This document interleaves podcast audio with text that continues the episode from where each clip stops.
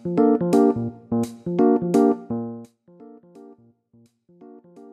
Bapak Dani Setia Dharma, kami persilahkan memandu perjalanan sesi penyampaian materi. Baik, terima kasih Sekar.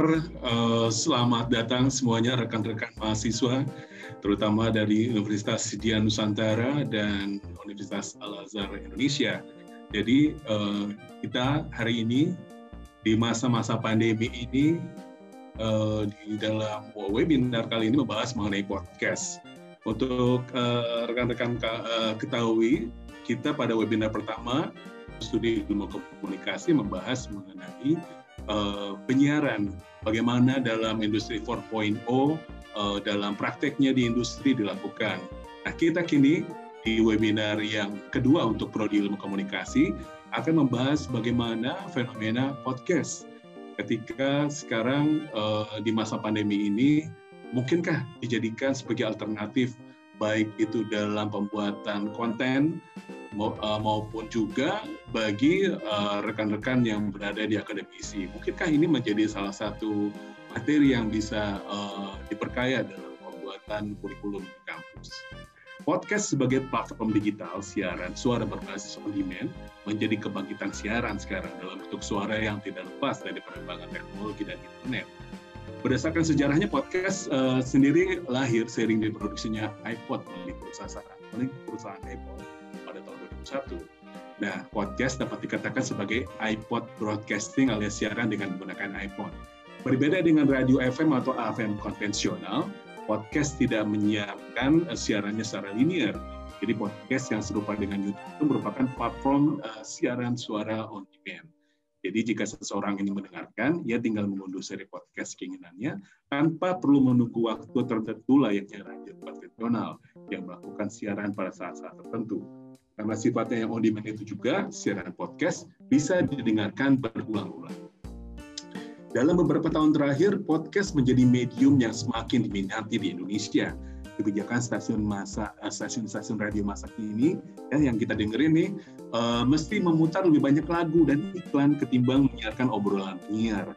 Jadi sejumlah penyiar radio awalnya mulai mengeksplor medium baru ini di mana mereka bisa ngobrol bebas tanpa pakem-pakem yang biasa. Jadi radio dengan durasi yang fleksibel dan juga tanpa lagu. Nah, sudah hadir nih, saya ingin sebenarnya uh, pembicara pertamanya uh, dari CEO, co-founder Public Suara Rakyat dulu, Mas Pradipta Nugrahanto, uh, Nugrahanto ya, Mas Dipta. Salah satu contoh menarik ya, ketika perusahaannya Mas Dipta pada pertengahan 2020 bekerja sama dengan Kominfo dan Gerakan Literasi Digital Cyber Kreasi menggelar kelas podcast online dan yang mengikuti hampir 10.000 orang dari seluruh Indonesia ya jadi serangkaian uh, kelas yang digelar ini uh, membuka mata kita bahwa ternyata yang awalnya di tahun 2018 itu hanya 20 orang kurang lebih yang aktif di podcast uh, tahun lalu sudah uh, sudah ribuan. Nah, tantangannya sekarang seperti apa? Apakah dengan semakin banyaknya channel podcast ber, bermunculan di Indonesia akan meningkatkan kualitas podcast tersebut? Terus gimana? Kayaknya di tahun 2021. Mas Dipta, Oke, terima kasih Mas Dani uh, introduksinya tadi.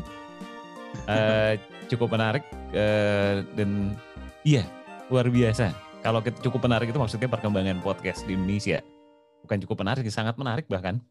Uh, ini saya sambil share screen materi kali Mas Dani ya. Boleh silakan Mas Dita. Oke. Okay.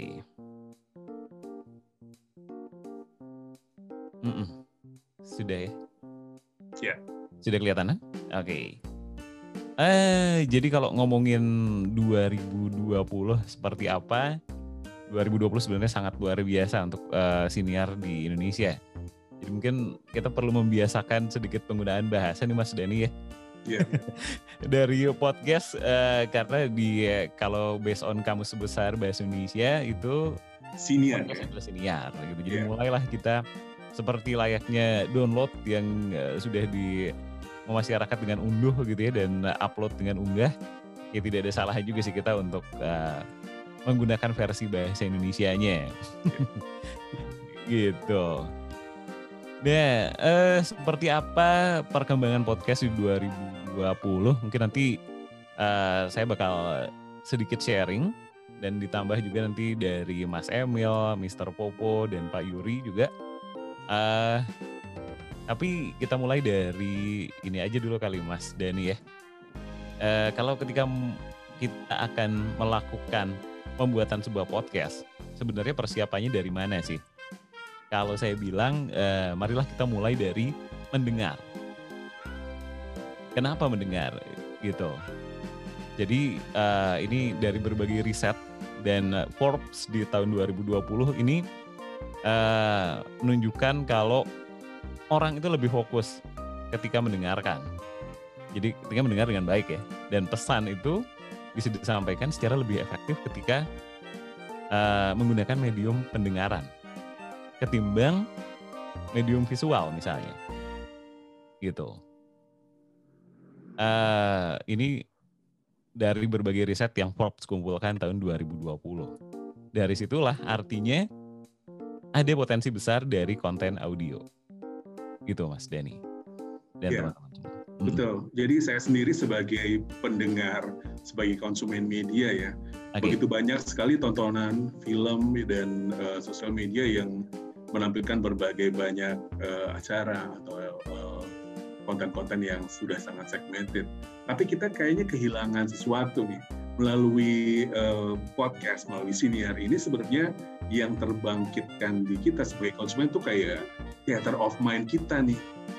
Sekarang dengerin radio, lagu-lagu aja muter ya top 40 kurang lebih. Penyiarnya pada ke mana? Dan itu yang kehilangan itu yang kemudian kayaknya kita mulai nikmati melalui siaran-siaran di podcast gitu mas. Oke, okay, jadi kalau ngomongin soal tren radio sekarang gitu ya, uh, karena saya juga sempat uh, walaupun tidak selama itu di industri broadcasting, uh, ada pergeseran tren dari radio sendiri gitu, dari tadinya kita datang mendengarkan radio itu untuk mendengarkan penyiarnya gitu, karena penyiarnya uh, apa full faktornya alias faktor penariknya itu ya dari penyiarnya. Cuman belakangan ada pergeseran nih. Dari bisnis minta kalau lagunya yang lebih digencarkan ketimbang omongannya. Nah omongan ini ke mana dong? Obrolan ini bergesernya ke mana gitu kan? Nah itulah yang membuat adanya kemunculan new media podcast ini. Walaupun podcast juga bukan uh, sebuah media yang benar-benar baru karena dari tahun sebelum bahkan sebelum tahun 2010 pun sudah ada Ivan di Indonesia 2005 pun sudah ada orang yang membuat podcast gitu. Nah, cuman sekarang makin masif dan uh, lebih bisa dimaksimalkan untuk uh, sebagai distribusi uh, informasi alternatif. Gitu, Mas Dani. Ya. Jadi uh, dari riset terakhir Pabrik Suara Rakyat itu uh, apa yang kemudian akan menjadi tren di 2021 ini, Mas?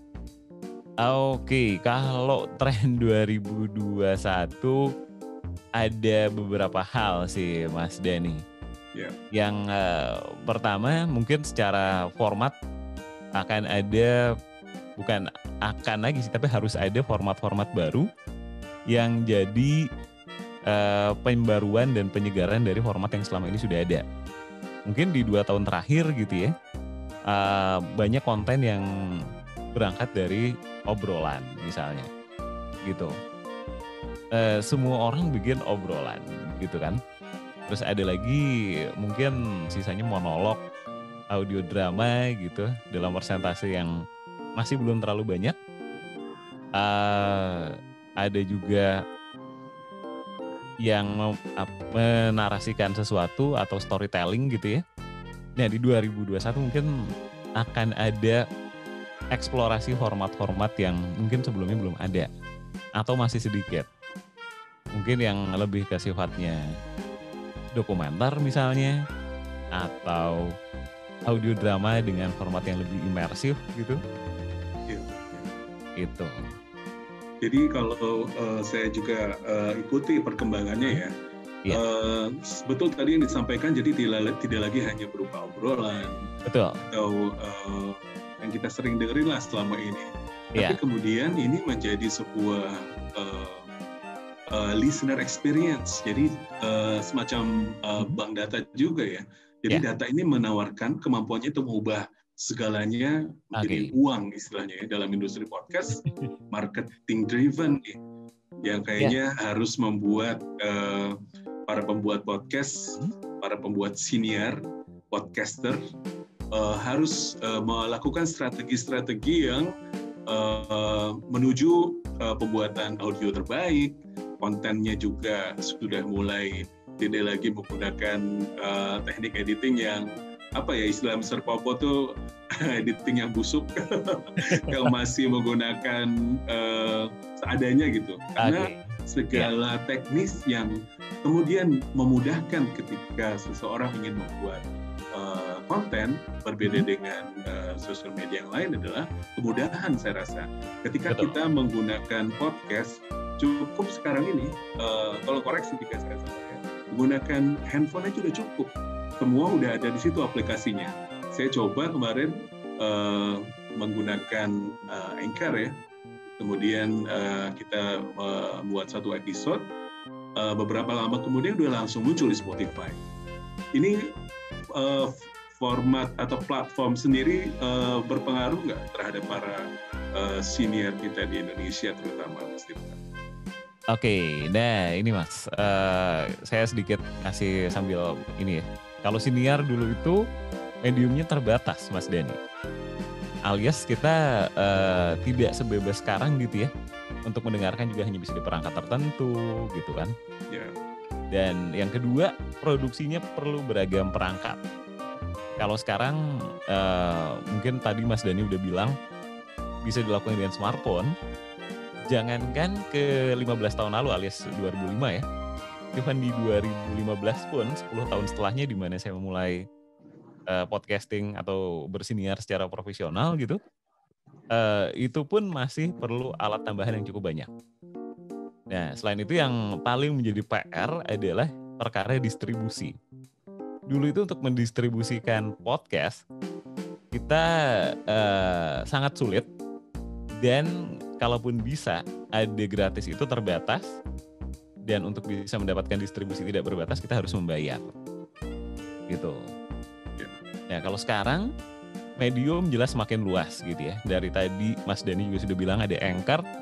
Anchor itu mendistribusikan konten audio dalam hal ini podcast dan uh, berbagai konten yang juga merupakan konten audio di luar musik uh, ke medium yang sangat luas produksinya bisa dilakukan dari genggaman tangan.